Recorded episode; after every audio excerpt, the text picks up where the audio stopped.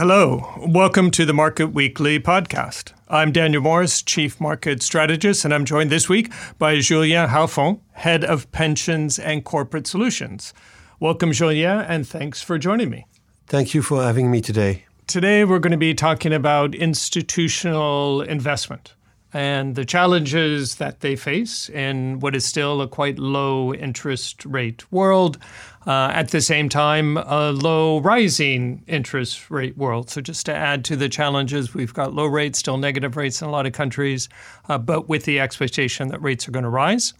Uh, at the same time, to the degree that we have institutional investors, pension funds, insurers investing in equities, some concerns given how high valuations are and many markets currently at all time highs. And it raises the question well, what exactly to do? How do you build a portfolio uh, that's going to be resilient and at the same time generate the returns that they need? And I believe, Julien, you have a few suggestions for us. Uh, but let me start with a more basic question. How are you seeing institutional investment strategies evolving? Well, the, the main um, phenomenon that took place for the last 10 years, 15 years, is a, an exit of most institutional investors from equities, from listed equities.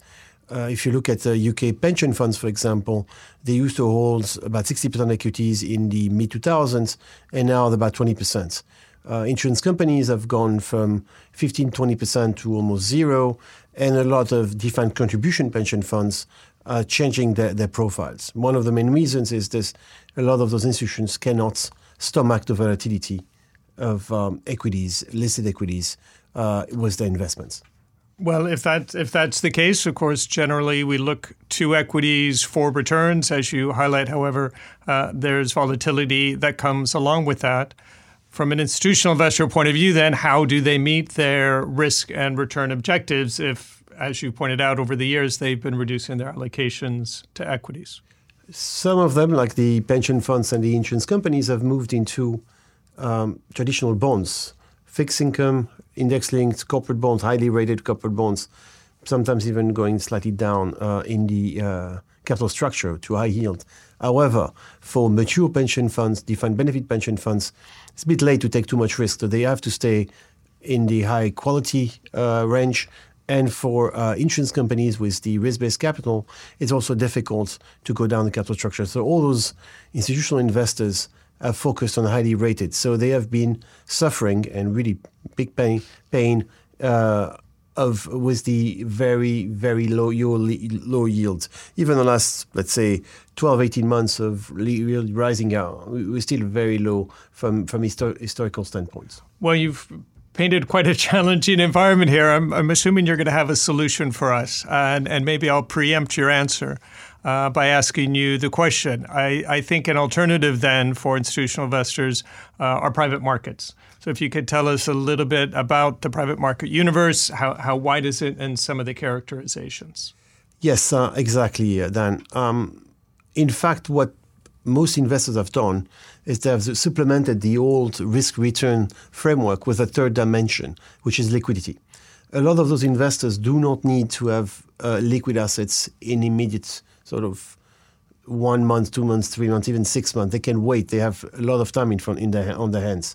So what they've done more recently is to try to find um, illiquid assets that can generate an illiquidity premium, be it a credit illiquidity premium for illiquid credit, private credit, or an equity illiquidity premium for private equity. And they've done this for, I would say, the last 10, 15 years. They've really moved out of listed equities and into illiquid, uh, illiquid um, assets.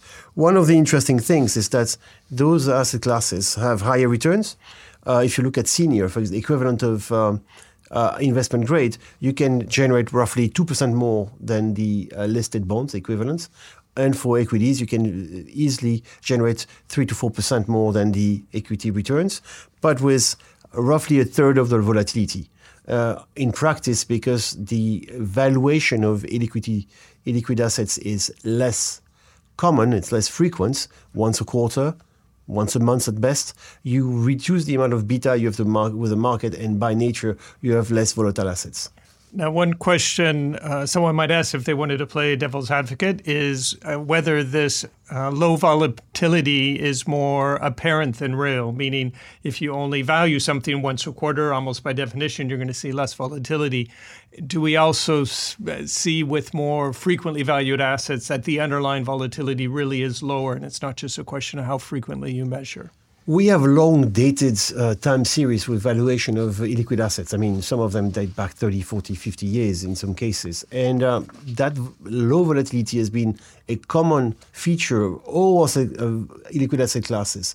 I mean, if you look at private equity, we're talking about traditional buyouts, uh, venture capital, infrastructure equity, real estate equity, you can see really fundamental, um, I would say, fundamental feature is the low volatility. It's true also that a lot of the um, private equity investors, all of the class uh, uh, together, tends, tend to um, select less volatile investments. So we have to we have to remember that those are single investments put into a, a fund or series of funds, and by doing this, you can really select stuff which are less risky than having exposure to a single name equity or single name bond manager, uh, bond bond issuer, which by nature can be exposed to multiple projects and multiple type of, of risks. That's helpful. Thanks. What are some of the other benefits then in moving from liquid to liquid asset classes? Already you've mentioned higher returns than the comparable liquid asset uh, and low volatility, already a, a, pretty good list of advantages, uh, but I imagine there's more. Yes, in some in some ways, if you if I if I can push a bit my um, my structural analysis saying that there is a third man, um, dimension, we can go to a fourth one. If you start from risk and return, you move to liquidity, you can move really rapidly to ESG factors and sustainability factors.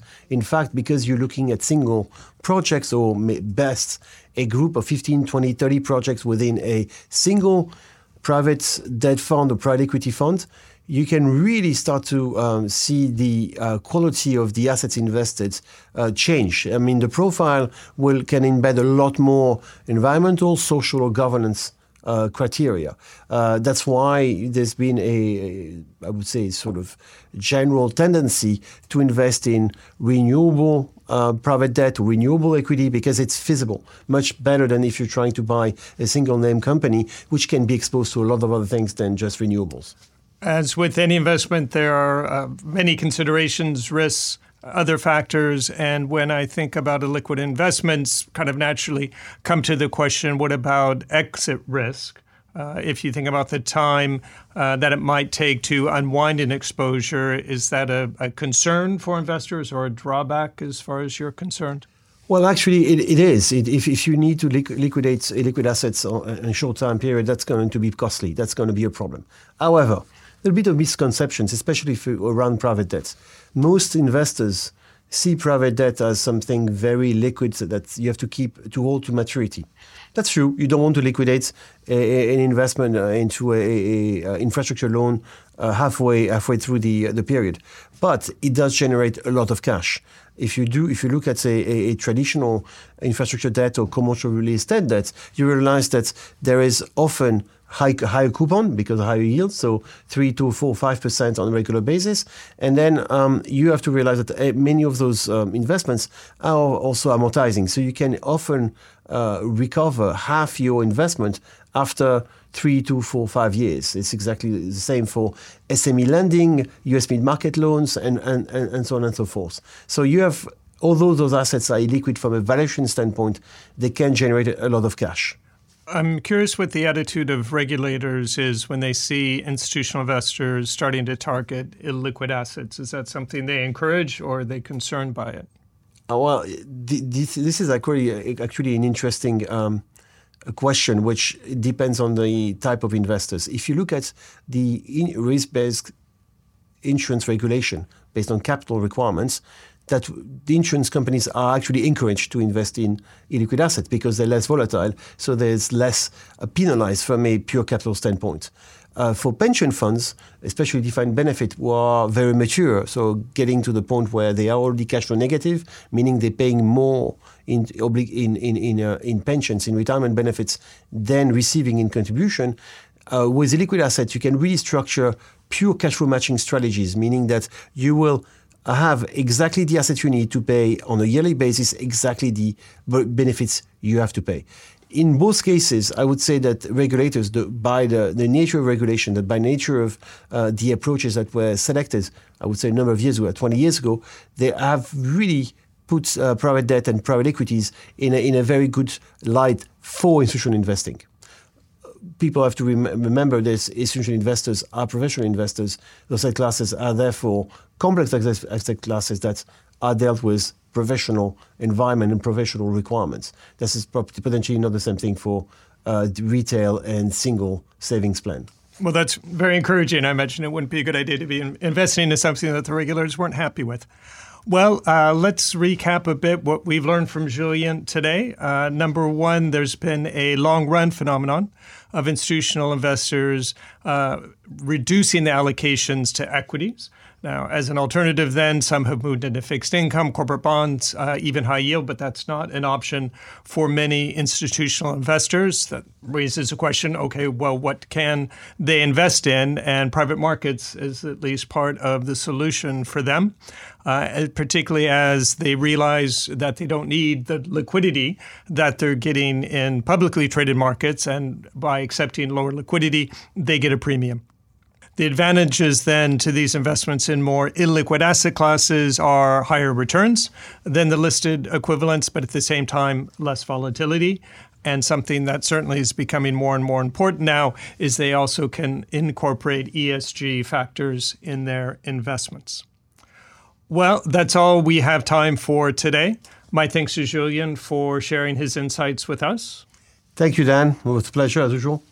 If you'd like more information, please reach out to your BNP Paribas Asset Management contact or check out our Investors Corner blog.